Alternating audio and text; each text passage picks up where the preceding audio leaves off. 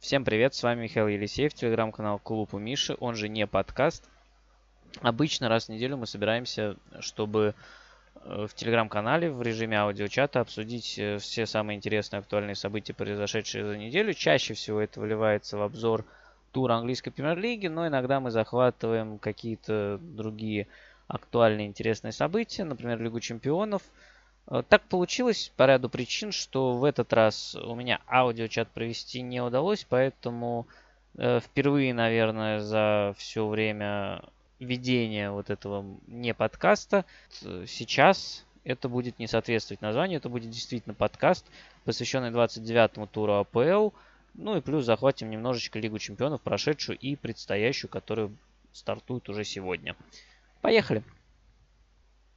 И начнем мы по традиции с матча Тоттенхэма, тем более, что в этот раз вывеска главного матча тура соответствует. Тоттенхэм приезжал на Олд Трамфорд, гости к Манчестер Юнайтед. Однозначно это главный матч тура. Получился он может быть не супер качественным, но точно достаточно ярким. Как я уже отмечал в своем телеграм-канале, как я уже отмечал в своем телеграм-канале, главное, что бросалось в глаза, это легкость, с которой Манчестер Юнайтед забивал голы. И это даже позволяло не столько действовать в удобном сценарии, сколько ставить неудобную ситуацию Тоттенхэм. Тут дело даже не в том, что Манчестеру удобнее играть вторым номером, а в том, что Тоттенхэму неудобно владеть инициативой и играть без пространства и возможности убежать. В итоге в матче было всего три небольших отрезка, когда счет держался ничейным. Это стартовые 12 минут, отрезок с 35 по 38 и 72 по 81. То есть суммарно 24 минуты за матч. Э, игра была ничейной, ну то есть натурально был ничейный счет на табло, а все остальное время, ну, соответственно, больше часа, вел Манчестер Юнайтед. Э, и вот в эти отрезки, когда счет был ничейный, Манчестер действительно выглядел лучше, он вел игру, при том, что даже стартовые 12 минут владение было примерно равным, Тоттенхэм не мог подойти не то что к штрафной, а даже, наверное, на треть Манчестера зайти. А вот э, Манчестер как-то очень легко переворачивал игру, Хотя, когда вот он вел, я не могу сказать, что он здорово контролировал Тоттенхэм. У Шпор были отличные подходы, особенно в первом тайме. И могло все это, наверное, конвертироваться в более опасные моменты.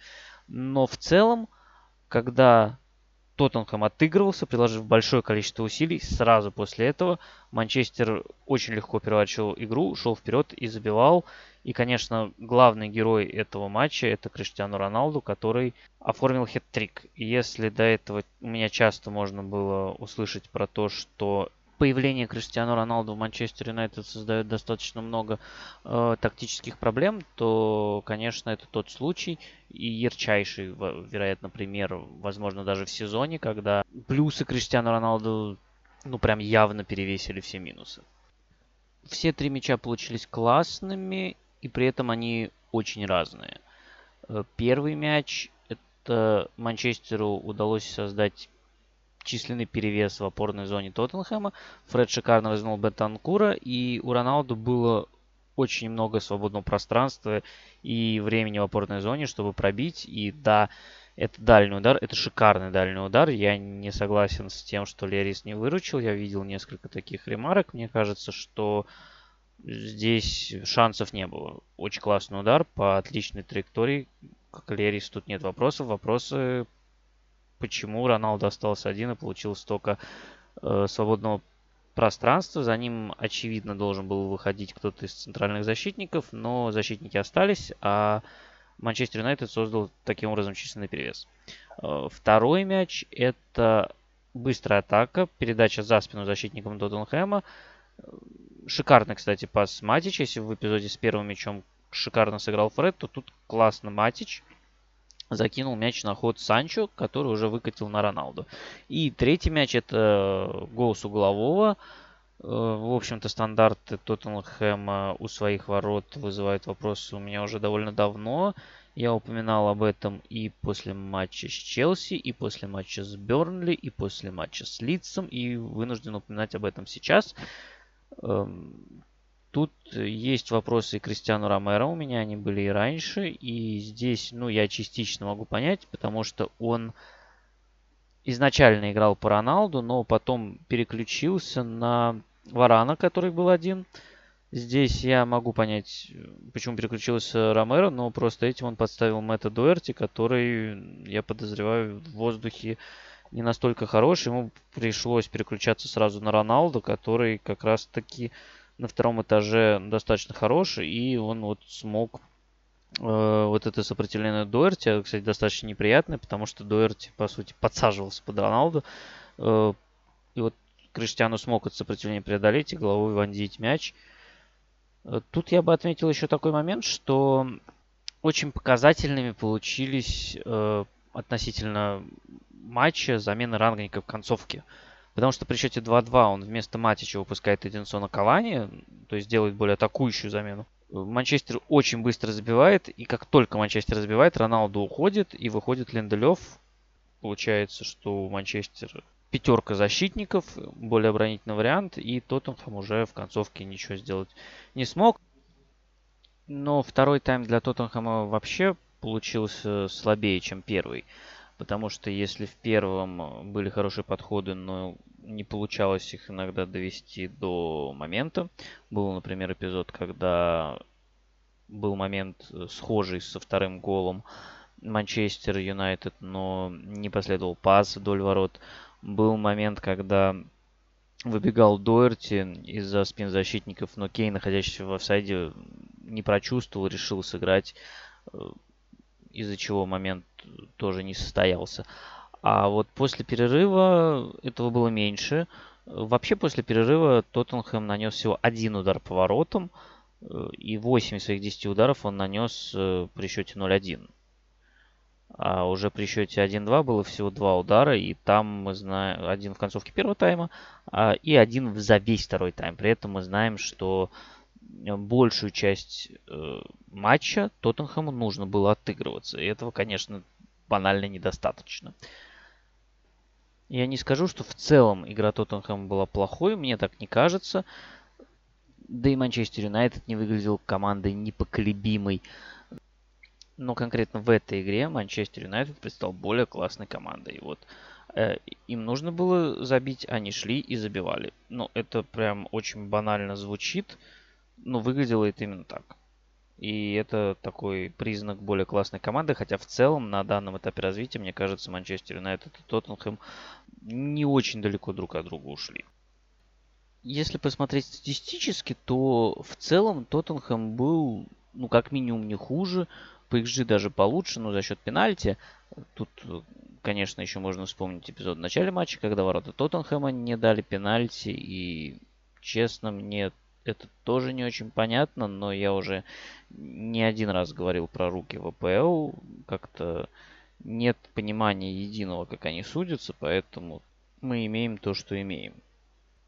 Так вот, статистически Тоттенхэм был не хуже и по XG, и по ноншоту, но тут штука в том, что Манчестер достаточно быстро добывал нужный результат, откатывался, заставлял Тоттенхэм действовать в неудобной манере, тратить много сил. Э, поэтому я думаю, что победа Манчестер Юнайтед в данном матче абсолютно закономерна. Могла бы быть ничья при определенном раскладе. Может быть, если бы э, чуть больше повезло, если бы реализация Роналду была чуть хуже. Но в целом, вот конкретно в данном матче, Манчестер предстал командой более классной и выиграл, повторюсь, заслуженно. В эту тему интересное наблюдение сделал Николай. Вы могли видеть э, видео с ним в телеграм-канале перед матчами Тоттенхэма. Вы могли слышать его в предыдущих э, выпусках не подкаста. Так вот, наблюдение, я его чуть-чуть дополню и видоизменю, оно заключается в том, что Тоттенхэм выигрывает только когда играет значительно лучше соперника. То есть он почти не теряет очки, когда играет э, лучше. При этом, когда команда играет хуже или наоборот не лучше, она не выигрывает. Каких-то далеко идущих выводов из этого делать, наверное, не стоит. Просто нужно констатировать факт, что Тоттенхэму, чтобы выиграть, нужно играть лучше соперника, а это далеко не всегда получается. Если подводить какой-то итог матчу, то Тоттенхэм в целом играл неплохо, но не хватило в первом тайме качества решений финальной трети – Во втором тайме не хватило э, в целом остроты на чужой половине поля. Команда второй тайм провела хуже, чем первый. И после матча Конта отметил, что команде не хватает стабильности. То есть в определенный момент нужно э, на соперника надавить и продолжать давить, а в какие-то моменты нужно успокоить игру, подержать мяч. И пока вот у команды с этим проблемы. Стабильности тоже не хватает.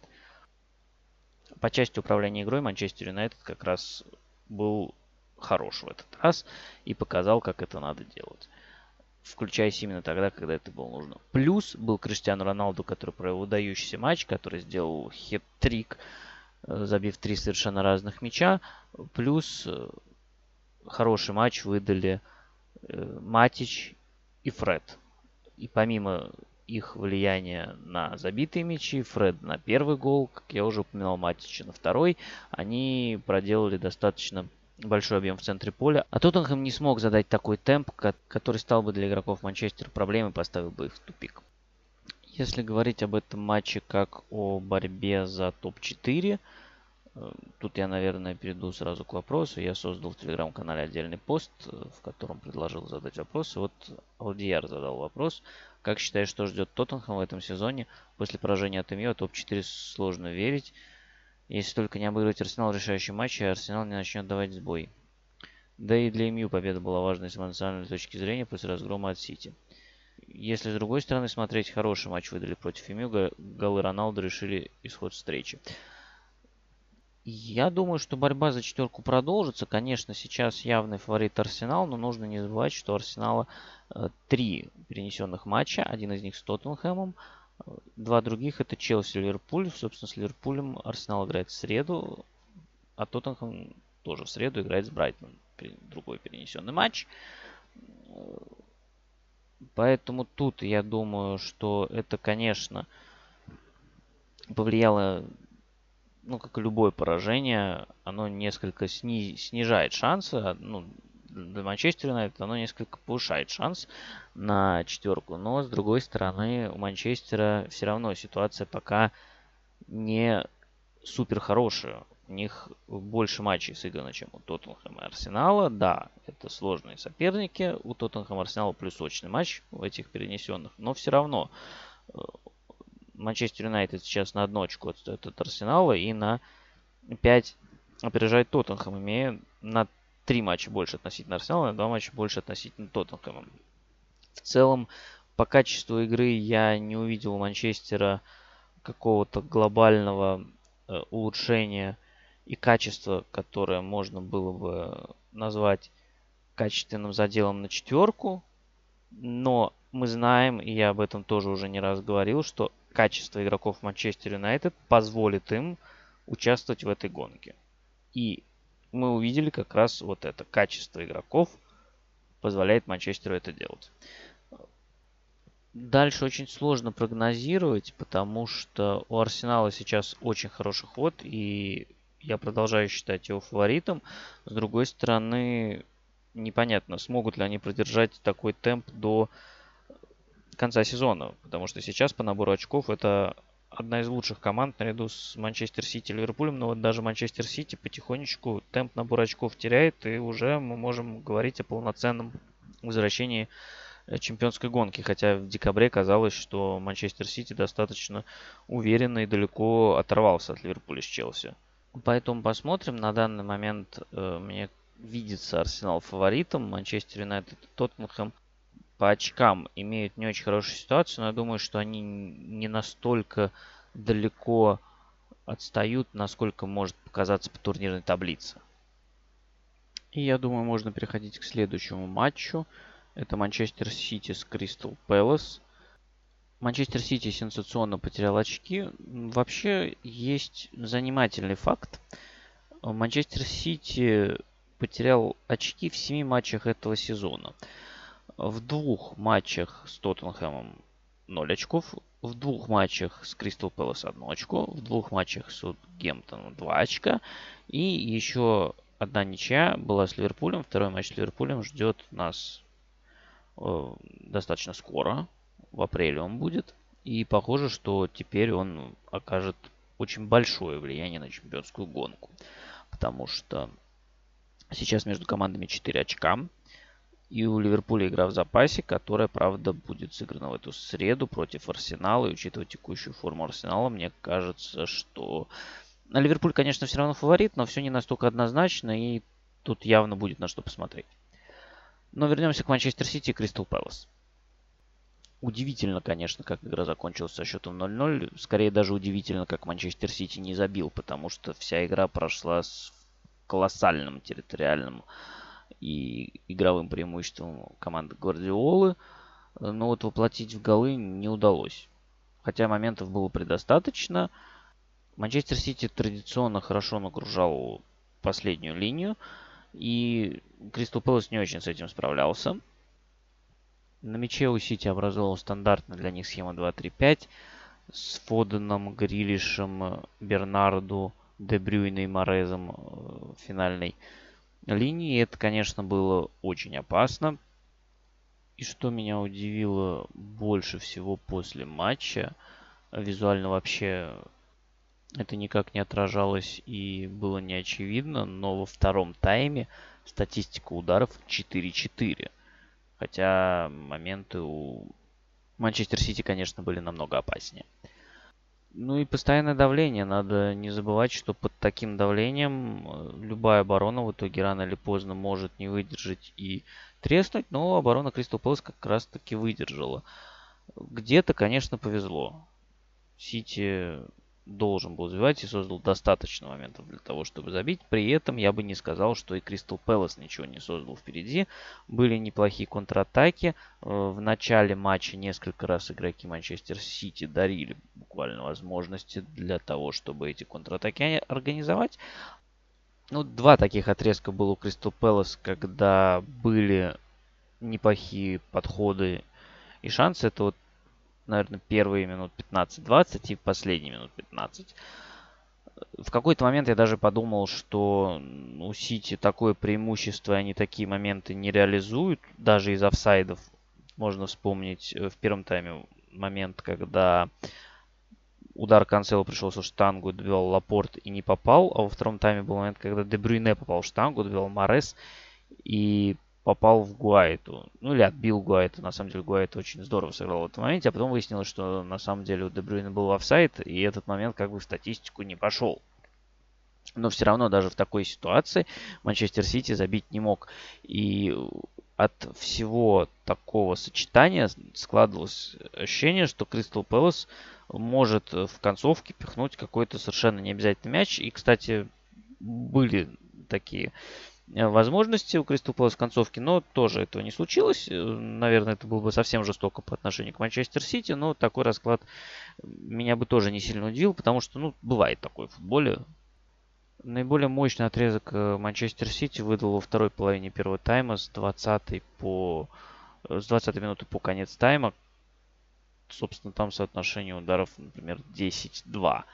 То есть за весь матч Манчестер Сити нанес 18 ударов, а за 25 минут в середине, ну, во второй половине первого тайма нанес 10 ударов, из них 7 из штрафной.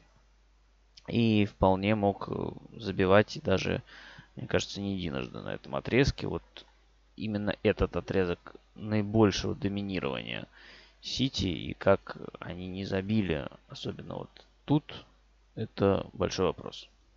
По качеству игры к Манчестер Сити никаких вопросов нет, они в полном порядке, но результат оживляет чемпионскую гонку еще сильнее. И теперь интересно посмотреть, ну, за Манчестер Сити Ливерпулем в принципе интересно смотреть, потому что это очень мощные команды. А теперь будет особенно интересно, потому что появился вот этот элемент состязательной составляющей, если так можно выразиться. Ну, то есть раньше Манчестер Сити все-таки был далековато от Ливерпуля. И все понимали, что будет гонка или нет, зависит от того, оступится Манчестер Сити или нет. То есть, по сути, все зависело от Манчестер Сити. Сейчас ситуация сложнее. Сейчас э, очный матч у них есть. 4 очка и игра в запасе у Ливерпуля. И команды находятся очень близко друг к другу. И, соответственно, одна команда понимает, что очень мощный конкурент у нее прям совсем рядом. А другая команда понимает, что она смогла приблизиться к своему главному конкуренту на расстояние вытянуть руки практически. И очень интересно, отразится ли это как-то на их... С одной стороны, у команд огромный состязательный опыт, большой опыт побед. С другой стороны, такие вещи очень сложно отследить со стороны. Но все равно э, это такой дополнительный фактор. Будет интересно последить, тем более обе команды сейчас в прекрасной форме. Очень мощно играет и Манчестер Сити, и Ливерпуль, но, как мы видим, даже мощная, уверенная игра не является гарантией побед. Ну и раз уж мы затронули чемпионскую гонку, то логично было бы поговорить о матче Ливерпуля и Брайтона. После матча Юрген Клоп признался, что он любит смотреть Брайтон, но не любит против него играть. Тем не менее, это встреча, в которой Ливерпуль выиграл очень уверенно. У Брайтона был, пожалуй, один неплохой отрезок в первые пять минут матча. И был один хороший момент в начале второго тайма. Грэм Поттер против Ливерпуля решил сыграть по схеме 4-2-3-1 э, с Бессумой и Альсата в центре поля, Маршем справа, Трассаром слева, Макалистером э, на позиции десятки Мопе впереди. Начало действительно, вот старты 5 минут у Брайтона получились э, очень добротными. Они хорошо прессинговали, и зажимали Ливерпуль на его третье, но все-таки это Ливерпуль, он достаточно быстро адаптировался и постепенно стал забирать инициативу. Моменты создавать получалось не сразу, но постепенно стали проходить быстрые атаки. Сначала был момент у Мане, а потом, собственно, случился гол, причем он э, случился снова с проходом Атипа с мячом. Эм, Матип пошел, просто взял мяч и пошел, по сути, на позиции правого защитника. По сути, тренд дошел до чужой полон поля и просто закинул мяч за спину игрокам Брайтон. Тут, конечно, сложилась совокупность факторов. Э, с одной стороны, э, полное отсутствие прессинга. На Матипа вообще никто не оказывал никакого э, давления центральный защитник Ливерпуля доходит в чужой половин поля и отдает пас за спину игрокам, игрокам Брайтона. То есть, с одной стороны, нет давления на защитника, с другой стороны, достаточно высоко располагается линия обороны, с третьей стороны, хорошее подключение Луиса Диаса, с четвертой стороны, э, должен был, наверное, подстраховать Санчес, но он э, сделать этого не смог и просто врезался в Диаса, который забил гол. Этот эпизод мне очень напомнил похожий случай был в матче Тоттенхэма и Челси. Если помните, когда только пришел Мауриньо, это, соответственно, осень 19-го, э, соответственно, где-то зимой была игра с Челси.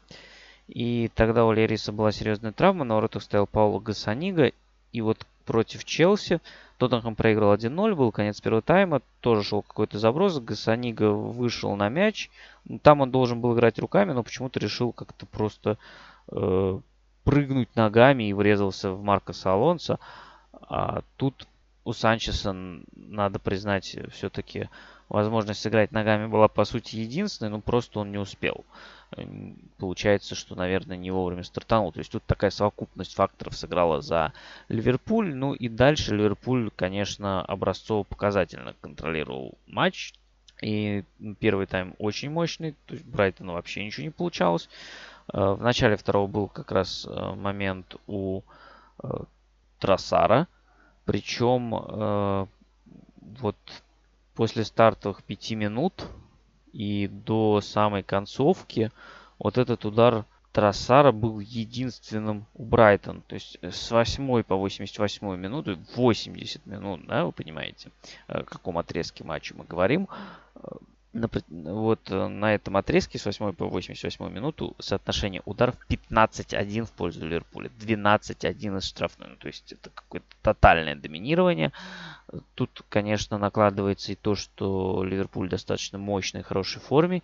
Ну и то, что у Брайтона откровенный спад в последних матчах. Это прослеживалось и на соперниках гораздо менее качественных, чем Ливерпуль. Речь даже не о Ньюкасле, который был в прошлом туре, который действительно неплох, что, в принципе, доказал матчем с Челси.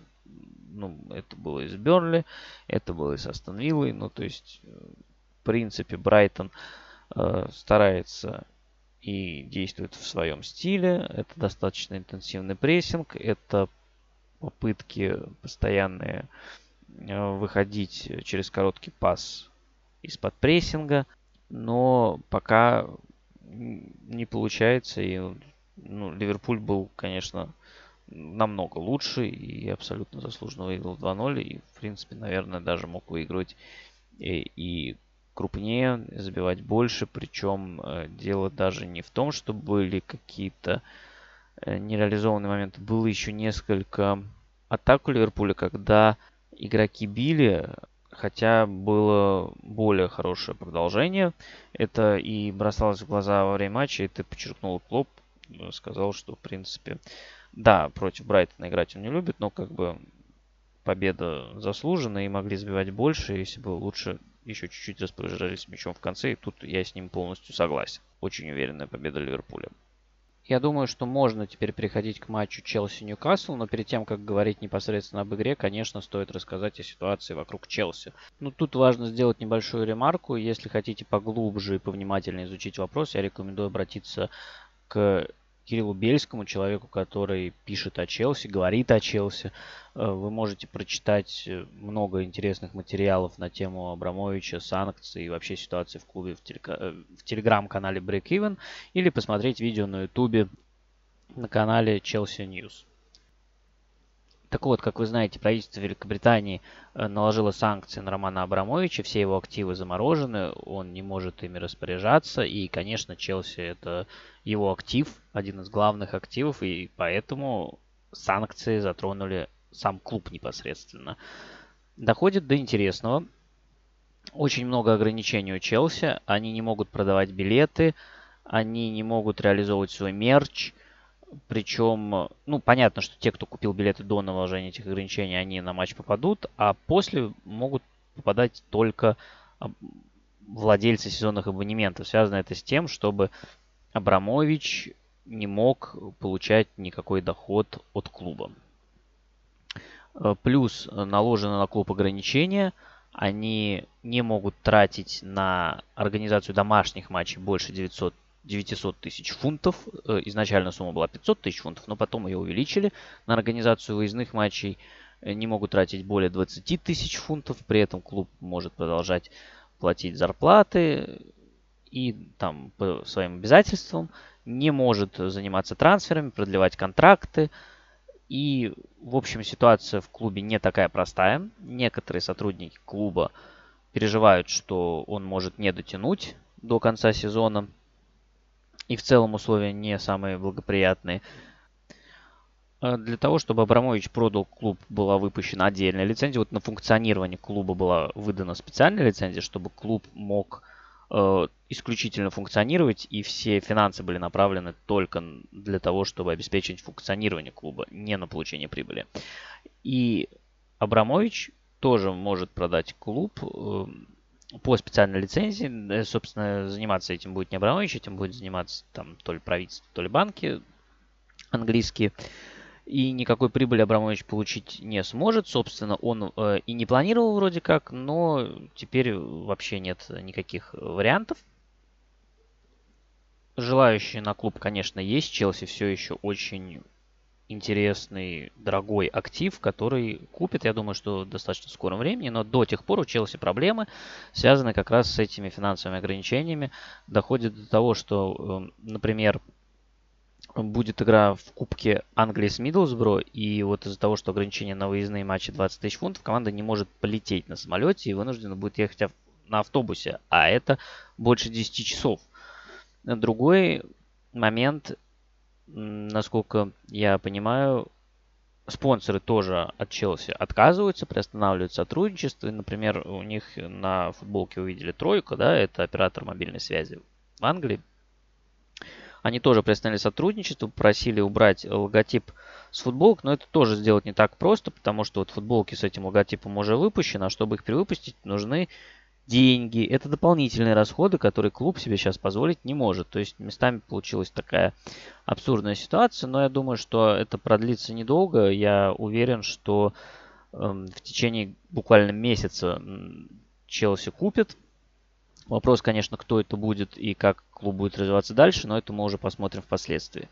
Я думаю, что Абрамович прекрасно понимал, что э, его ждет, поэтому он пытался сначала перекинуть управление на благотворительный фонд, но это не получилось, потому что, во-первых, это незаконно, во-вторых, сам фонд, насколько я понимаю, так и не принял это предложение. После этого Абрамович пытался продать клуб, но сделать этого не успел. В принципе, глава АПЛ Ричард Мастерс говорил, что минимальный срок, за который удавалось продать клуб, это 10 дней. Ну, понятно, что это дело не быстро. Э, сделка достаточно крупная и нужно время, чтобы провести. Вопрос был во времени, успеет Абрамович или не успеет. Абрамович не успел, и вот сейчас на него наложены санкции, клуб тоже от этого страдает. Э, логика примерно такая, по крайней мере, так я ее понимаю, и я думаю, что на этой ноте уже можно переходить непосредственно к игре. Игра Челси с Ньюкаслом получилась достаточно низовой, не только по счету, но и по характеру игры. И тут нужно отметить э, стартовый план и Томаса Тухеля, который вышел с четверкой защитников, что, конечно, случалось в этом сезоне, но все-таки не часто. Э, здесь схему я бы, наверное, характеризовал как 4-4-2 э, или 4-2-2-2 с э, центром Канте Жоржиньо чуть выше и ближе к флангу располагались Маунт и Зиеш, и два ярко выраженных э, форварда, это Хаверц и Вернер. В целом мы видели уже от Челси варианты с четверкой защитников. Это было и в кубковом матче с Тоттенхэмом, это было и против Кристал Пэлас, но все равно главенствует у Тухеля э, пятерка защитников, если все здоровы, но кадровые проблемы выносят свои коррективы.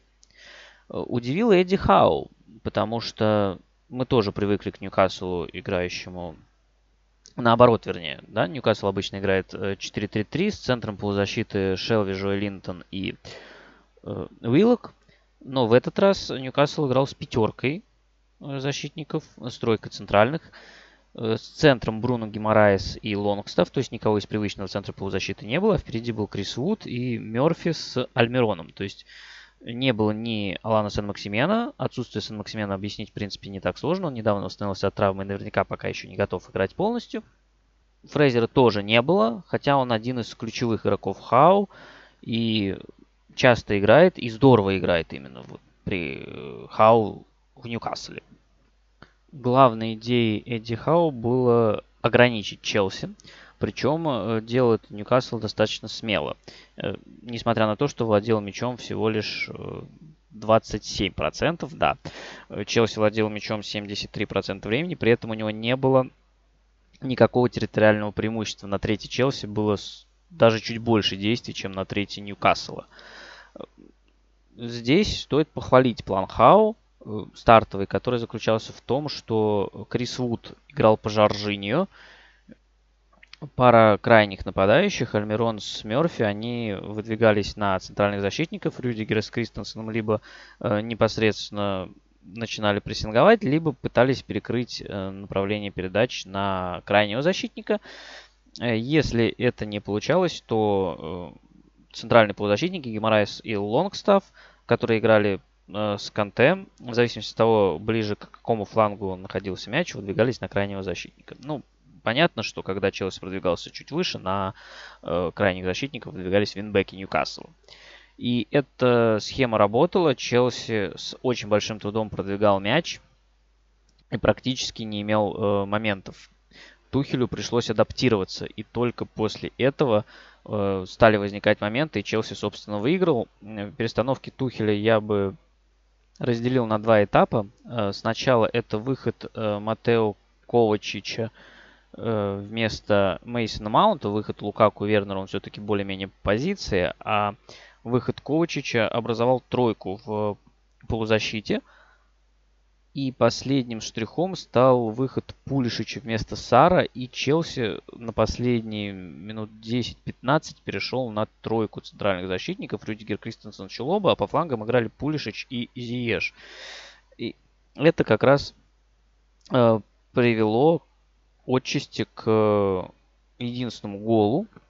Одним из компонентов стало то, что с мячом высоко продвигался Рюдигер.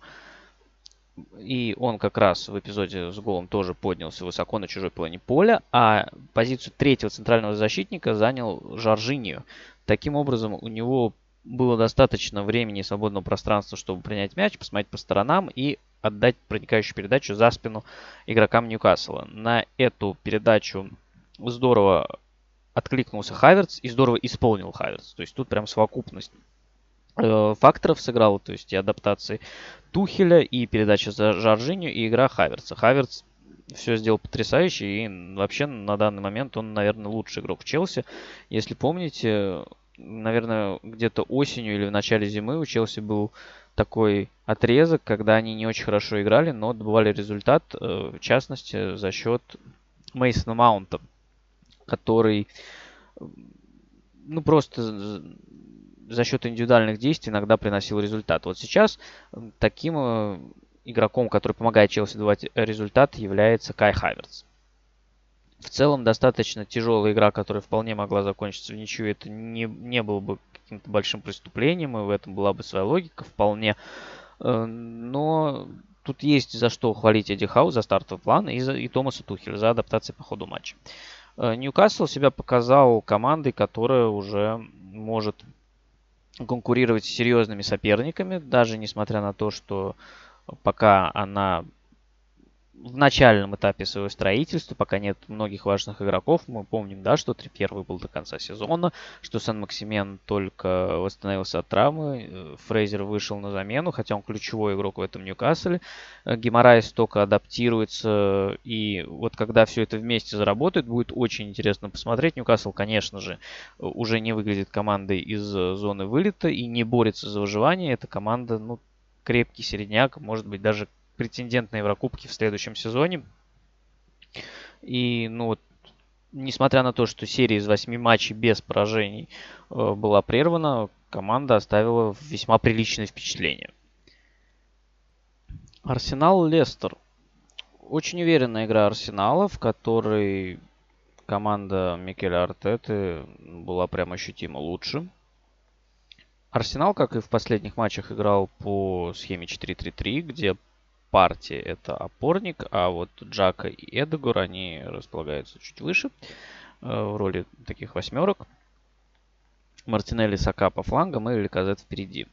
У Лестера как-то пока не складывается с подбором игроков, потому что вроде только-только восстановился Варди и снова вылетел. Э, на этот раз место в старте занял не Патсандака, как бывало в прошлых матчах, а Келечи и Хианачо. Э, ну, игру я бы разделил на, наверное, несколько отрезков. Э, два отрезка прям жесточайшего доминирования Арсенала. Это первые полчаса и в первом тайме. И стартовый отрезок второго тайма, который, ну, где-то ну, наверное, не полчаса продлился, ну, наверное, минут 20-25.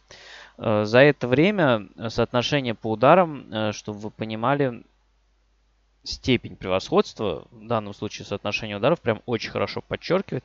Э, это 16-2 в пользу Арсенала.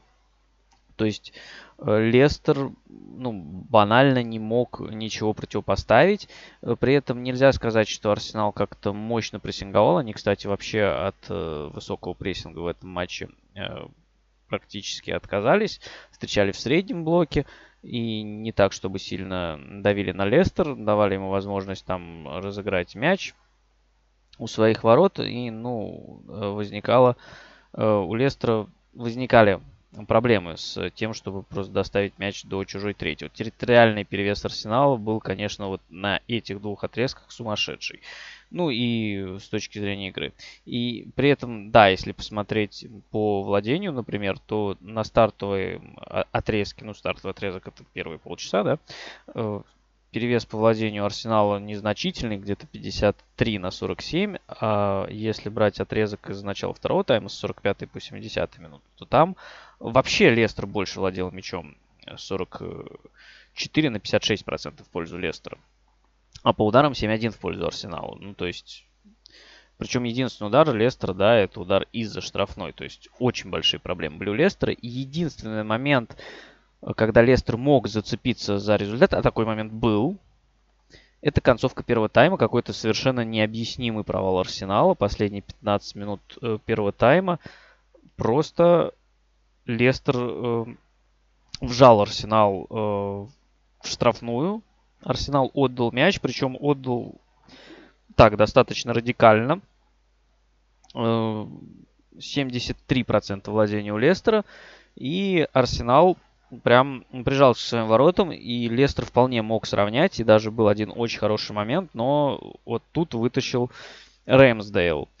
А в начале второго тайма, когда снова пошло преимущество Арсенала, ну, надо отметить, что Арсенал свой первый мяч забил с углового, это сделал партия с передачей Мартинелли, а второй гол это пенальти. Пенальти Леказета. И пенальти вообще-то тоже пришел со стандарта, только это был не головой, а штрафной. Э, можно, конечно, попенять на руку Сюэнджу, но вообще-то, если бы не вот это касание, небольшое касание, которое кажется, ну, таким достаточно нелепым и случайным. Ну, кстати, я думаю, что он случайно, просто Сюэнджу очень эм, опрометчиво, скажем так, раскинул руки. И если бы не вот это касание, мяч бы просто залетел в ворота, скорее всего. Потому что вот за счет того, что он слегка задел э, руку Сюэнджу, его с линии ворот смог вынести Томас.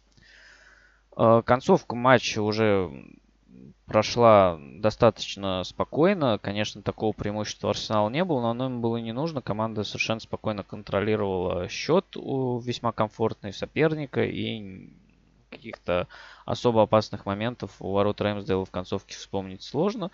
Эм, так что в целом очень э, уверенный матч Арсенала, который демонстрирует, ну, прям хорошее качество игры в последних матчах. Я даже, ну, вот один вот этот 15-минутный отрезок, который, ну, вызывает какие-то небольшие вопросы, но в целом э, по дистанции, которая уже наверное, с декабря идет у Арсенала вопросов, ну, прям очень немного, да. Был отрезок, когда казалось, что вот-вот они могут э, начать сдавать ход, но там вовремя подоспела пауза, перенос матча с Тоттенхэмом.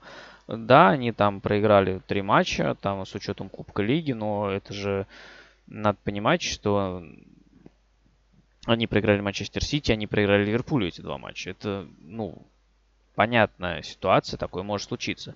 И матч в среду выглядит очень интересным, э, таким э, проверочным состязанием для Арсенала. Потому что, ну, силу Ливерпуля мы знаем, насколько Арсенал готов. Это интересно. Как бы мы уже видели против Манчестер Сити, команда может тоже показывать на хорошем уровне с топовыми командами. Насколько это применимо к Ливерпулю, вот как раз и посмотрим, я думаю, сегодня, потому что я записываю подкаст во вторник вечером. Мне кажется, он выйдет в среду утром, поэтому в среду вечером мы как раз и посмотрим, как Арсенал сыграет с Ливерпулем.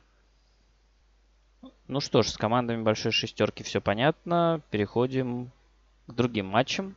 И начнем мы с игры Вестхэма с Астон Виллы. Начнем по ряду причин.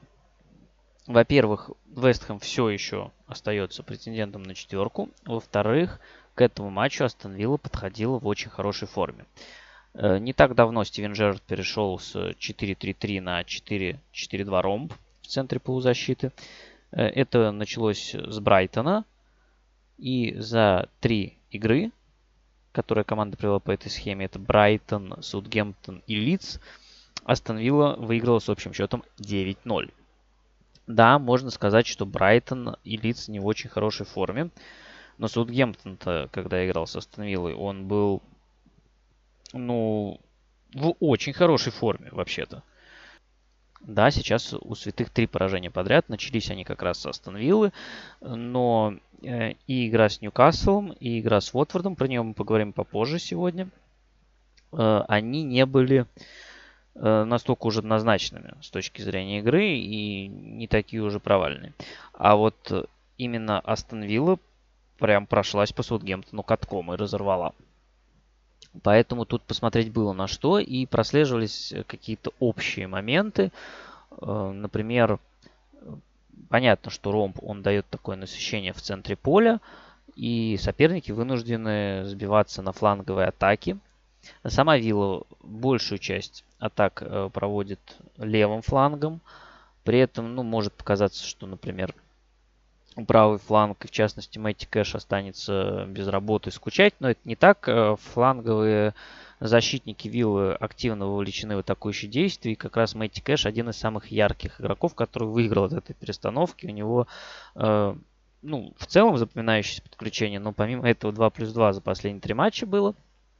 А, чтобы вы понимали, за предыдущие 52 матча в футболке Астон Вилла у него 1 плюс 2. Ну и еще один важный момент. Во всех этих матчах Астон Вилла забивала ранний гол.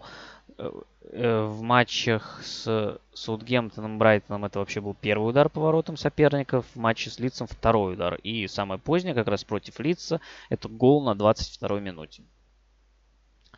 Э, конечно, такая реализация не может длиться вечно. И понятно, что вот эта вот э, новая схема виллы, вот эта форма виллы, она нуждается в более серьезных проверках, которая заключается и в ну, банально более высоком уровне соперника, и в том, э, как команда атакует флангами. То есть есть команды, которые э, хорошо это делают, скажем так.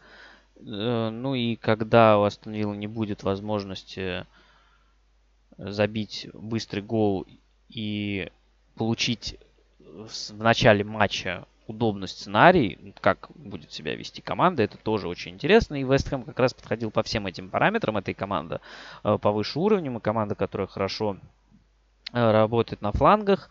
Насчет быстрого гола, ну, тут надо было, конечно, смотреть. Но его не случилось, хотя момент, э, в принципе, был. Но и Вестхэм тоже неплохо начал матч. Вообще начало было достаточно бодрое, а вот после него игра уже успокоилась и проходила с минимумом моментов. Э, вообще игра такая получилась качельная достаточно. Был всплеск в начале, потом такой период затишья. Начало второго тайма лучше провела Астон Вилла на этом отрезке могла даже забить гол со стандарта. Кстати, стандарт у Астон Виллы тоже весьма неплохие в последних матчах. Ну и Вестхэм, команда на стандартах, мы знаем, достаточно э, мощная. А вот потом, где-то на 60-й минуте или ну, даже чуть пораньше, после замен, Вестхэма. Обе замены, кстати, были вынуждены. Вместо Антонио вышел Андрей Ермоленко, а вместо Аарона Крессела Райан Фредерикс. Но это не прямая замена. Фредерикс ушел на правый фланг, он правый защитник. А э, Джонсон, Бен Джонсон, с правого фланга перешел на левый. Он уже Фре- э, Крессуэлла подменял несколько матчей в середине сезона в этой роли. Пока сам не получил травму тоже. И вот после замен где-то как раз начался период прям серьезного доминирования Вестхэма. Это, наверное, единственный отрезок в матче, где одна из команд имела настолько серьезный перевес. То есть за 10 минут, э, за, ну, за 12-13 минут у Вестхэма владение мячом дошло до 72%. А, соотношение по ударам было 5-0, чтобы вы понимали, за первый час игры соотношение по ударам было 4-6 в пользу Астон а тут вот за там 10-13 минут команда одна нанесла 5 ударов. Изменения, мне кажется, э, коснулись игры крайних защитников. Они стали активнее подниматься вверх. И как раз таки за счет фланговой игры Вестхэм стал получать преимущество. Они либо за счет комбинации на фланге, либо за счет создания численного перевеса э, получали преимущество э, в этой зоне. Обычно оно складывалось из того, что э, крайний защитник плюс фланговый нападающий, то есть если это левый фланг, то это Джонсон и Бен Рахман, если правый фланг, то Форнальс и Фредерикс. Э, действует на фланге, а штрафную нагружает игрок с противоположного фланга. То есть, если атака да, идет левым флангом, то, соответственно, Бенрахма и Джонсон э, играют, комбинируют на фланге. Форнер с противоположного фланга бежит в штрафную, плюс э, штрафную заполняют Ермоленко и Соучик. Собственно, гол так и был забит. С помощью перевода удалось создать ситуацию 2 в 1. э, Джонсона Бенрахма против Кэша. У Бенрахма было достаточно времени, чтобы подработать мяч и загрузить его в штрафную на Ермоленко, который остался один. Э, все равно это был не стопроцентный момент, не явный момент.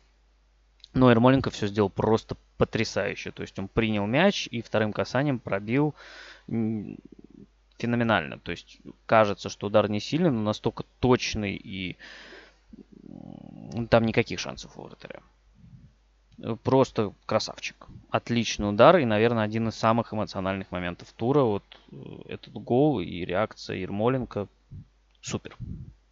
А после этого уже, конечно, Вестхэм получил возможность играть в удобном для себя сценарии тоже, да, дать мяч Астон Вилле и ловить ее на контратаках. Собственно, так и был забит второй мяч, где тоже ассистировал Бен Рахма. Э, то есть, э, если мы говорим, что там э, с 60 по 70 минуту Вестхэма владение было даже Хускорт пишет, я сейчас зашел, проверить. 83% на этом отрезке было в пользу Вестхэма, то после гола э, на 70-й минуте в оставшемся, на оставшемся отрезке владение уже было 69% в пользу Вилла. Понятно, что э, Вестхэм совершенно спокойно расстался с мячом и позволял э, Вилле владеть ну, с целью выхода в контратаку. И, в принципе, это сработало. В концовке матча Вестхэм вообще перешел на тройку центральных защитников. Вилла перешла на 4-2-3-1 с Бейли, Буэнди и Каутиньо. И вот э, Буэндию сдержать не очень смогли, если честно. Он подключался э, в зону правого полуфланга э, обороны Вестхэма. И сначала у него был самого момент, а потом он, собственно, оформил голевую передачу на Джейкоба Рэмзи, но это уже было поздновато. Вилла не смогла отыграться, и моментов, собственно, у нее для этого особо не было. В этом плане победа Вестхэма, пожалуй, закономерна, потому что именно Вестхэм э, провел такой наиболее доминирующий отрезок, смог этот доминирующий отрезок преобразовать в материальное преимущество, забитый гол благодаря отличному исполнению. Ну и пас хороший, но особенно, повторюсь, исполнение Андрея Ермоленко. При том, что сама игра в целом была достаточно аккуратной, без э, обилия моментов в первый час игры в такие моменты игра часто идет до гола. Ну, забил его Вестхэм, но забил абсолютно закономерно как раз в отрезок своего максимального доминирования. При этом э, то, что обе замены были сделаны вынужденно, это тоже очень важный момент, потому что э, Антонио и Кресвелл игроки очень важные для Вестхэма. Э, сейчас в рамках одного матча удалось заменить и заменить успешно, потому что и Джонсон, и Ермоленко непосредственно приняли участие в мяче, который помог Весткому заполучить необходимые преимущества, но на дистанции, конечно, без Антонио Кресвелла будет очень тяжело. У Астон Вилла тоже не обошлось без потерь. На 10 минуте поле покинул Люка Динь, вместо него вышел Эшли Янг. Ну, посмотрим, как будет дальше. В целом, я не думаю, что Джерарду имеет смысл отказываться от ромба. Работает он в целом неплохо.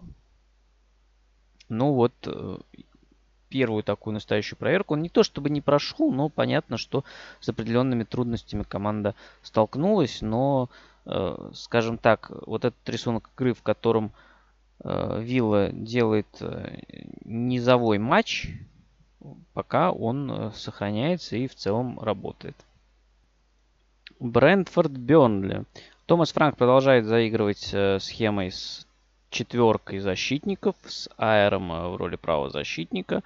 Ну и все-таки возвращение Рай и Тоуни, оно работает, потому что была игра с Норвичем, где Тони отметился хет-триком.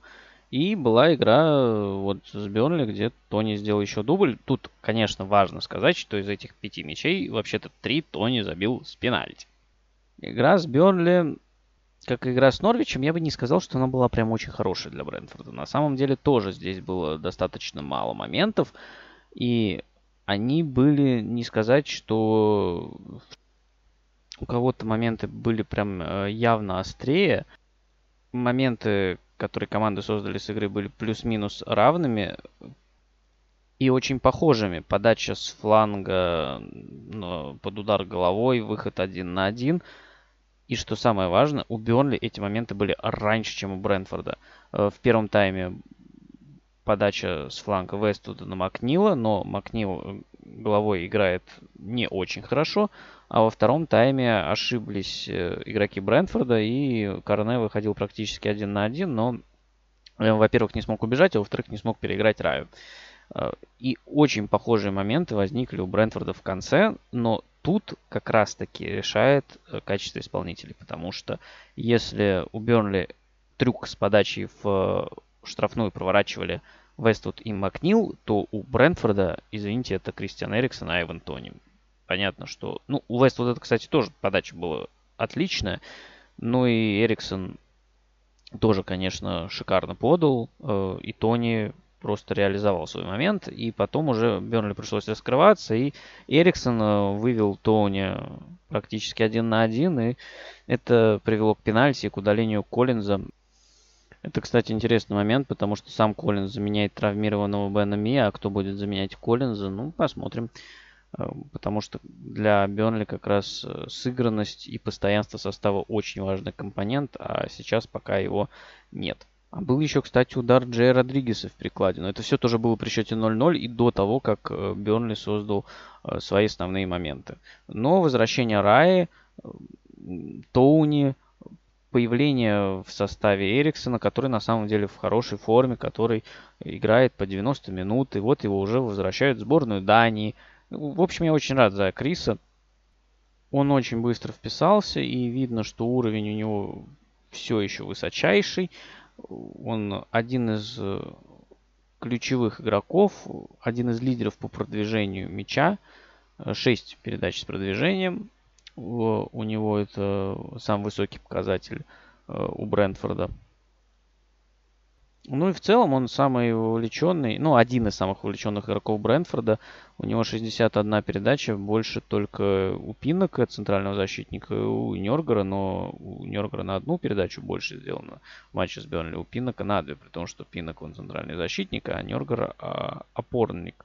То есть они с мячом соприкасаются обычно несколько чаще, но вообще видно, как в Брэнфорде просто Эриксон это такой центр притяжения мячей. То есть в любой ситуации стараются отдать Эриксону, а он уже э, будет думать, что дальше, и он придумывает, потому что есть ассист, э, при этом он э, достаточно часто бьет.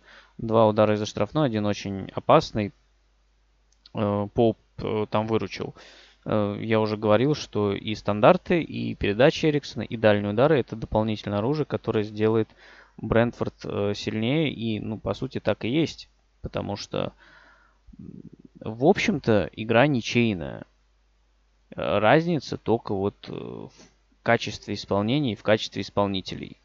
И оно сработало за Брентфорд. То есть Брентфорд, когда он не мучается с травмами, когда есть игроки, он, э, ну, и играет неплохо, но и может добывать результат э, в ситуациях, когда игра складывается не лучшим образом. Так что я думаю, что вот эту проверку, про которую я говорил предыдущие несколько выпусков, Брентфорд прошел, э, от борьбы за выживание отстранился и, честно говоря, я надеюсь, что не вернется к возможному ее осуществлению. Следующий матч у него с Лестером, и мне не кажется, что вот текущий Брентфорд является прям таким уже аутсайдером. И вообще их, кстати, разделяет всего 3 очка, но у Лестера на 3 игры меньше сыграно. Это важно учитывать, потому что ну, таблица, она, понятно, имеет сейчас немножечко неполноценный вид, потому что у всех сыграно очень ну, разное количество матчей, от 26 до 29. Лидс Норвич. Один из ярчайших матчей, ну, за счет своей концовки, потому что концовка, наверное, одна из самых запоминающихся вообще в сезоне АПЛ. При том, что первый тайм прошел, ну, прям с ощутимым преимуществом Лица. Ну, то есть Лиц прям разрывал. Ну, во-первых, в состав вернулся Патрик Бэмфорд, очень важный игрок для Лица и атакующая четверка, э, где теперь все могут играть на своих местах. Э, Джеймс, Рафиния, Родриго и э, Бэмфорд выглядело прям очень хорошо, ребята классно бежали, но тут, конечно, стоит отдать должное и, и самому Норвичу, собственно, потому что стиль игры прям предполагал э, наличие пространства, э, столь необходимого лицу для того, чтобы вот эта атакующая четверка имела пространство для того, чтобы разбежаться. Норвич э, не закрывался в своей штрафной. С одной стороны, ну, честно говоря, команда и не особо это умеет. Иногда пытается, но получается не очень. Э, пытался прессинговать, но и это тоже получалось э, не очень здорово. В результате э, Лиц проходил прессинг Норвича и выбегал на свободное пространство. То есть часто получались атаки 3 в 3, 4 в 4. И в результате ну, мы увидели прям целую россыпь моментов у ворот Крула.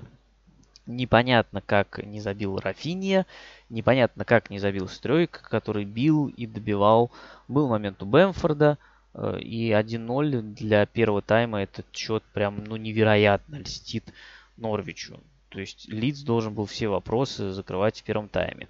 А во втором тайме Бэмфорд ушел, вышел Харрисон, то есть на позицию нападающего вернулся Джеймс, который, конечно, большую часть этого сезона там играл, но и сам Биелса э, когда еще был тренером лица, разумеется, говорил, что ему, конечно, больше нравится Джеймс, играющий на фланге. Ну, по крайней мере, так было э, в первом матче Джеймс. Потом э, Джеймс очень неплохо спрогрессировал, и были хорошие матчи на позиции нападающего, но все равно Бэмфорд это совершенно другой игрок, который дает другие качества нападению лица. И второй тайм получился более ровный. Э, уже были моменты у Норвича. Норвич без мяча старался отходить поглубже, э, не выбрасывался в прессинг, как в первом тайме, при этом э, старался больше владеть мячом. Небольшая разница по владению. В первом тайме был небольшой перевес в пользу лица, во втором практически равное владение, но все равно Норвичу удалось стабилизировать игру и снизить остроту своих моментов и даже что-то периодически создавать. Норвич тоже попал в перекладину. Вообще, перекладины ребята обстучали все. Два раза в перекладину попал Рафини, один раз Роу. То есть моментов в целом было предостаточно. Но самым ярким, конечно, моментом этого матча будет э, концовка. Потому что Лиц, который ну, прям очень много не реализовал в первом тайме, подошел к концовке уже в таком состоянии, ну, 1-0 счет, вы понимаете, близкий, плюс Норвич действительно игру выровнял и стал, э, ну, не очень опасные моменты, но все-таки создавать. И вот в конце прилетает мяч за спину защитникам лица на тему Пуки. Это на самом деле немножечко необычно, потому что тему Пуки рывки за спину у меня лично слабо ассоциируются. Ну вот тут это сработало. Э, и передача вдоль ворот. Кенни Маклин сравнивает счет. Ну то есть 91 минута. Счет 1-1. Для лица прям не очень приятный результат, особенно учитывая то, как они играли по ходу матча. Для Норвича, опять же, с учетом того, как складывался матч, кажется, что все вообще супер. Что еще можно желать от такой игры? Но это был далеко не конец. Э, через буквально 2-3 минуты э, происходит атака лица. Кстати, оба мяча лица в чем-то похожи. Оба начинались э, с лонгбола со своей половины поля. В первом случае это делал центральный защитник, по-моему, Лиерента, а во втором Илан Милье просто выносил мяч.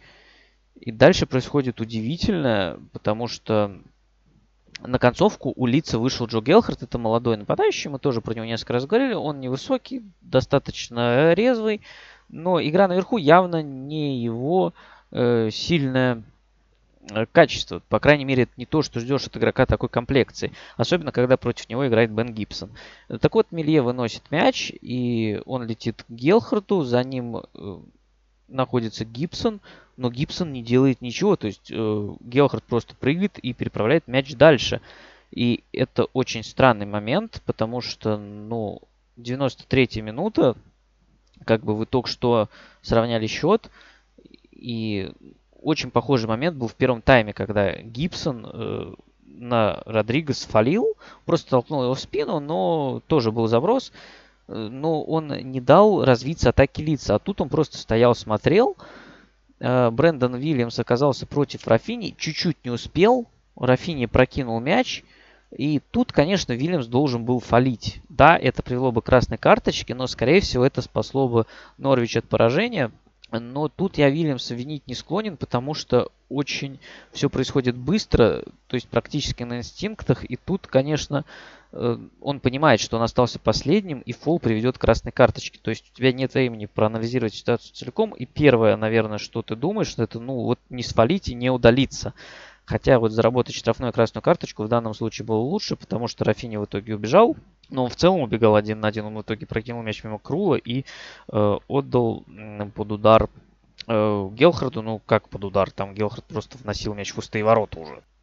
Ну, казалось бы, 94-я минута. Все, что еще можно желать? Но, нет, это тоже не конец.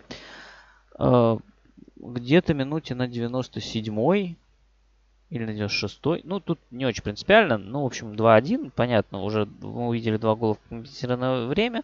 Стандарт. У ворот лица. Естественно, Тим Крул идет в штрафную. Идет подача, не очень удачно. И Крул э, как бы начинает бежать назад, отбегает к границе штрафной. И, ну, просто закидывает мяч в штрафную. Но это получается настолько классный пас на тему Пуки. А, а Пуки просто взял и пробил Влана Мелье вот два явных момента Норвича, оба были в компенсированное время и могли принести Норвичу очки. Ну, одно очко. Это было бы не совсем закономерно с точки зрения игры в целом, но Лиц э, свое преимущество в первом тайме не реализовал, а во втором, ну, скажем так, ничья выглядела бы не таким чудовищным результатом. И определенная логика в этом была бы, но вот Пуки момент не реализовал. Эвертон Вулверхэмптон. Итог матча хорошо подвел Бруно Лажа, который после игры сказал, что мы понимали, что нужно перетерпеть э, стартовый отрезок минут 20, потому что Эвертон захочет реабилитироваться за поражение 0-5 в прошлом туре. В принципе, так и оказалось. Стартовые 20 минут это, пожалуй, лучший отрезок Эвертона, э, в котором не было какого-то большого перевеса территориального или по владению – у Вулверхэмптона, где был неплохой момент у Ришарлисона, когда он э, выходил с передачи Миколенко на ворота Жозеса. Главное, что стоит отметить, это то, что Фрэнк Лэмпорт вернулся к схеме с тремя центральными защитниками. Он э, начинал так матч с Ньюкаслом, но вынужден был откатиться к схеме с четверкой после того, как травму получил Еремина, и, в принципе, просто у него здоровых защитников э, банально не хватало для того, чтобы э, использовать эту схему. Я думаю, что на Тоттенхэм он бы тоже с удовольствием использовал. Собственно, он и перешел в концовке с Тоттенхэм уже при счете 0-5 на тройку центральных защитников, но там ее составляли Кенни, Кин и Холгейт, а сегодня Кин отправился в запас, а с Кенни Холгитом вышел Бен Готфри. В результате вся тройка центральных защитников оказалась на желтых карточках, а Кенни вообще э, получил две желтые карточки за три минуты и удалился. Но это было уже ближе к концовке. Вообще Вулверхэмптон э, действовал поступательно и так, знаете, как удав, он постепенно забирал себе мяч и медленно, не спеша подбирался к воротам Эвертона – ну и, конечно, помогло э, начало второго тайма, потому что как раз в начале второго тайма было несколько эпизодов, когда Вулверхэмптон атаковал флангами и заработал несколько штрафных на флангах. И как раз одного из э, таких штрафных забил Конор Коуди буквально в самом начале тайма. Э, казалось бы, что после этого Вулверхэмптон может э, отдать мяч Эвертону, и действовать на контратаках, но нет. И Бруно Лажа тоже после матча подчеркнул, что в этом была э, суть. Они продолжили контролировать мяч. В итоге во втором тайме по владению у Урхэмптона перевес аж 67 на 32. Можно, конечно, было бы связать это с красной карточкой, но если смотреть отрезок до красной карточки, то там перевес 63 на 37. То есть ситуация на самом деле изменилась не сильно, просто за счет численного перевеса в центре поля, где у Вулверхэмптона были Дендонкер, Маутиньо и Невиш, Вулверхэмптон мог лучше контролировать мяч, и мы видим, что такую идею Бруно Лажи тоже транслирует не впервые. Против Тоттенхэма он тоже фокусировал внимание на том, что важно было создать численный период в центре поля. Ну и это тоже получилось. Это привело к победе Вулверхэмптона. Несмотря на то, что у Вулверхэмптона перевес по ударам достаточно значительный, 14-7, э, все-таки 9 ударов Вулверхэмптона из штрафной. Ну, подопечные Лажи очень прям любят бить из э, не самых э, оптимальных позиций. Иногда, впрочем, это приносит результаты, потому что когда у тебя в составе есть Невиш и Маутини, они могут э, за счет этого сделать результат, но происходит это не так часто, как кажется, хотя ну, мы можем вспомнить даже в этом сезоне голы Невиша и Маутини, но все равно достаточно много ударов из не очень хороших позиций. С другой стороны, у Эвертона 7 ударов и 4 из штрафной, то есть тоже не удавалось выйти на э, ударные позиции. Ну, в целом игра тоже была не самой яркой и не самой острой.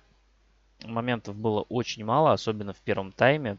А после перерыва на игру очень сильно повлиял э, быстрый гол. То есть Эвертону надо было отыгрываться, а ну, не получалось.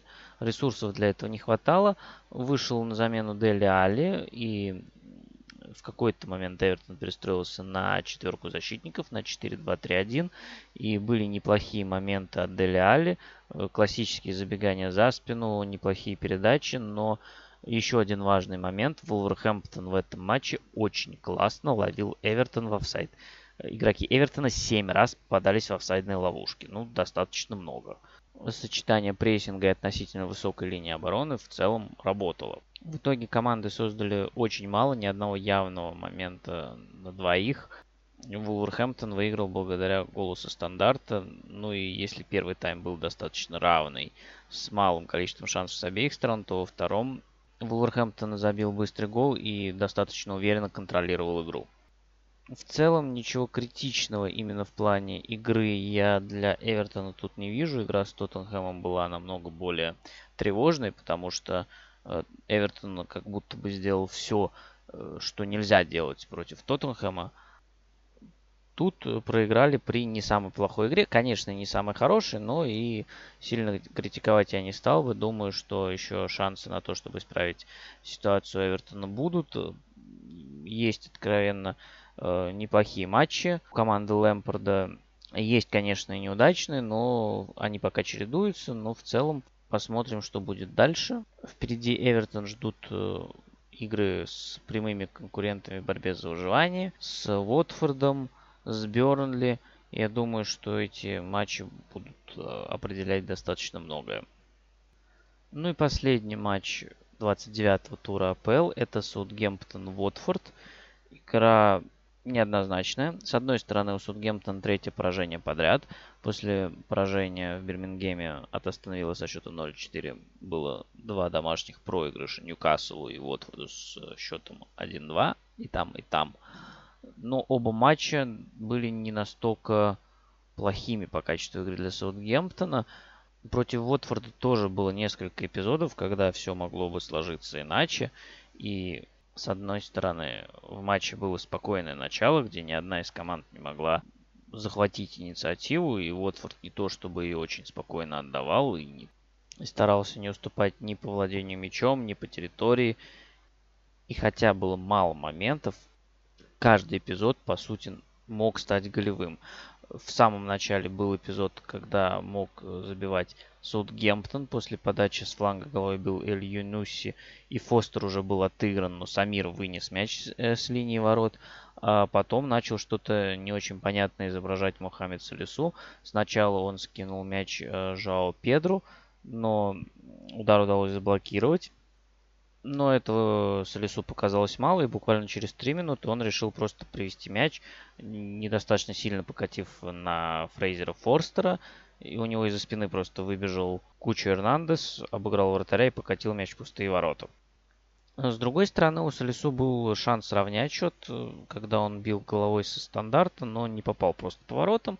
А вообще у Саутгемптона не очень получалось создавать с игры, а вот со стандарта вполне неплохо. Ну, во-первых, э, гол единственный Элинуси забил после подачи штрафного. Во-вторых, вообще 9 из 13 ударов Саутгемптон нанес э, со стандартных положений.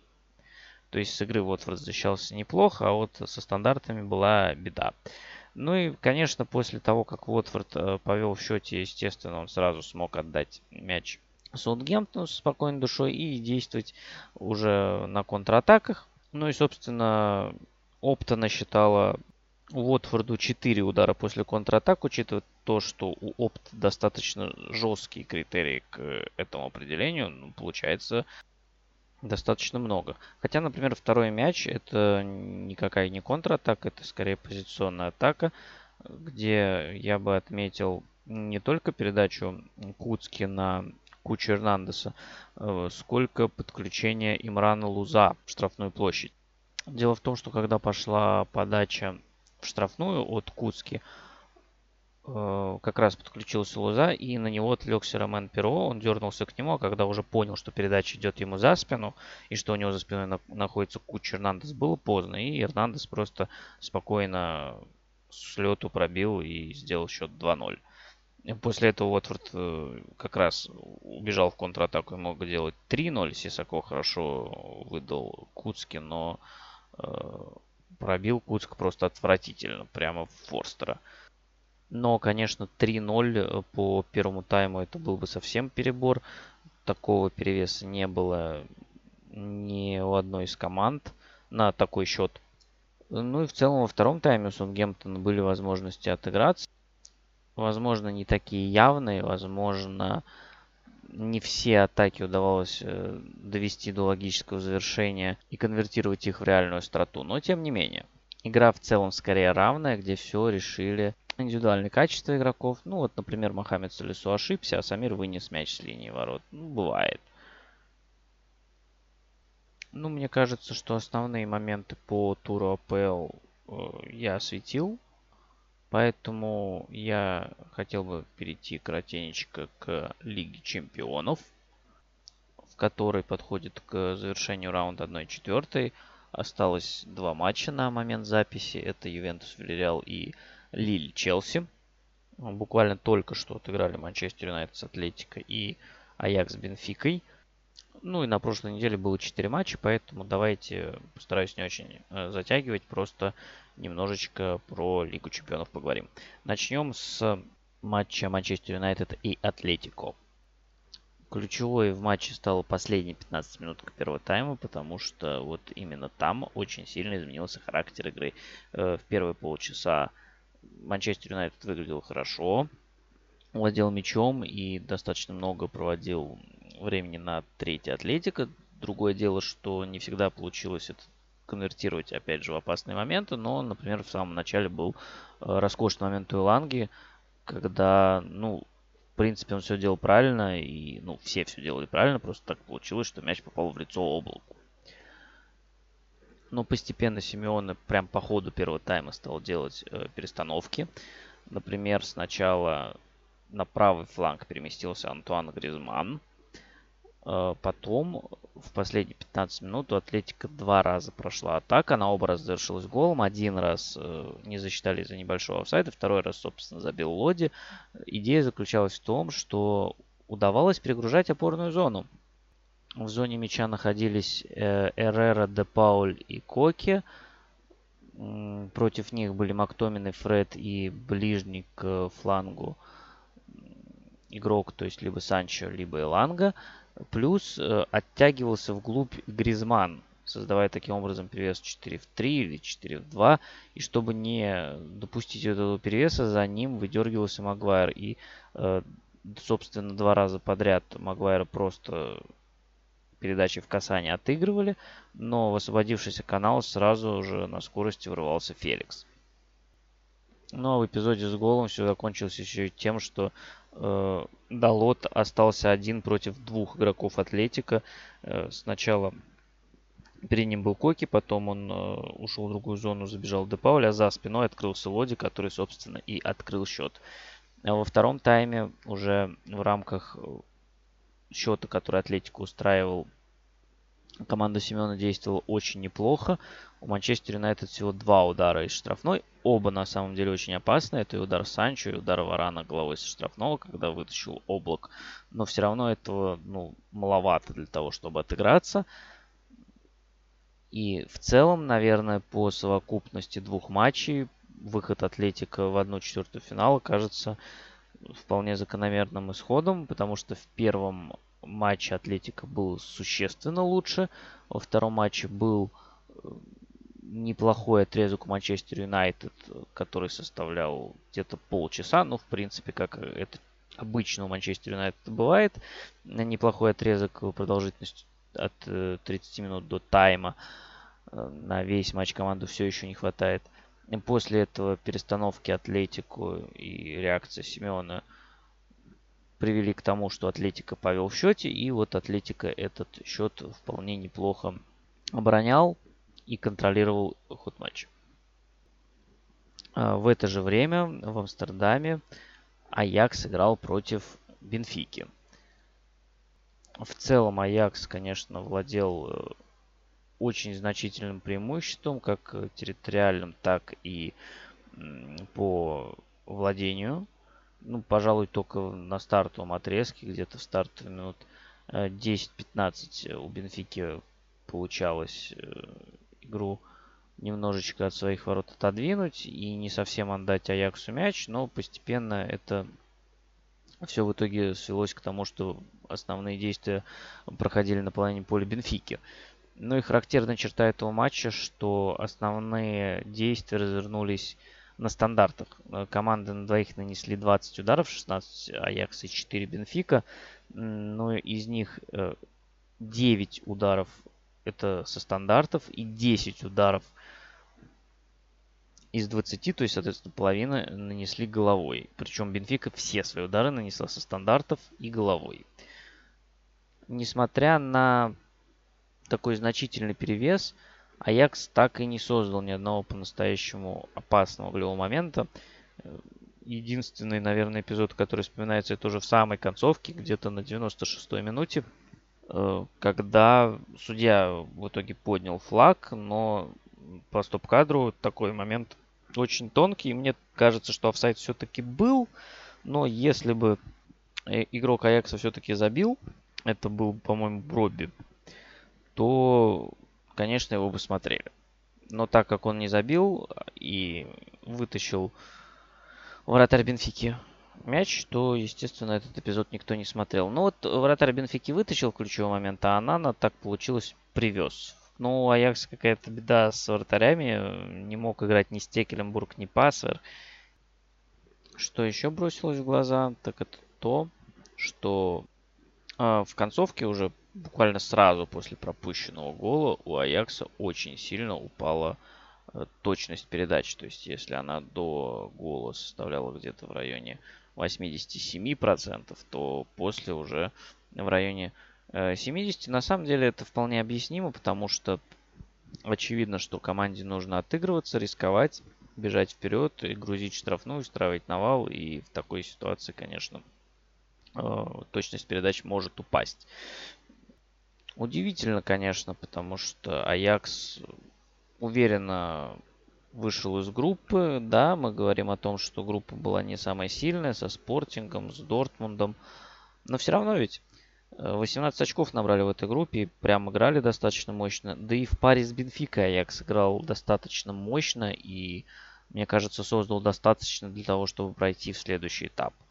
Но не прошел, не смог реализовать э, свое преимущество достаточно значительная в этом матче, а одна ошибка позволила Бенфике пройти дальше. Ну и тут тогда можно переходить к прошлой неделе. Начнем мы с матча Ливерпуля против Интера. Я бы разделил эту игру на два отрезка. С одной стороны был первый тайм, достаточно осторожный, аккуратный, всего 6 ударов и всего один удар с игры. Тут, то есть Остальное шло со стандартов, ну и как мы знаем, Ливерпуль, стандарты эти были достаточно опасными. Э, но за первые 15 минут второго тайма команды нанесли 7 ударов. То есть больше, чем за весь э, первый тайм. Игра чуточку раскрылась. У Интера проходили передачи за спины защитникам Ливерпуля. Э, ну и у Ливерпуль, соответственно, тоже пользовался пространством и атаковал. И, конечно, гол Лаутару Мартинеса шикарный, но к тому моменту должен был забивать Салах, но попал в штангу. И гол Мартинеса Интер в игру возвращал, а удаление Санчеса, которое он получил там буквально через минуту после того, как забил Мартинес, оно Интер из этой игры вывело обратно.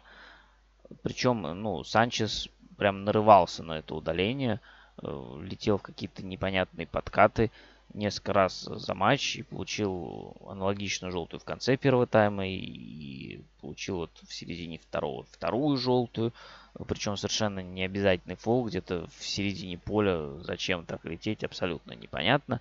Э, примерно так же непонятно, как то, что Ливерпуль так и не забил в итоге, создав ну, достаточно моментов и обстучав, наверное, все штанги в этом матче. Но отдельно выделю момент, который меня очень впечатлил. Это уже в самой концовке встречи, когда, по-моему, если не ошибаюсь, ж... нет, не Жота, Диас э, уже готовился прям бить и забивать. Э, а причем Диас только-только вышел на замену.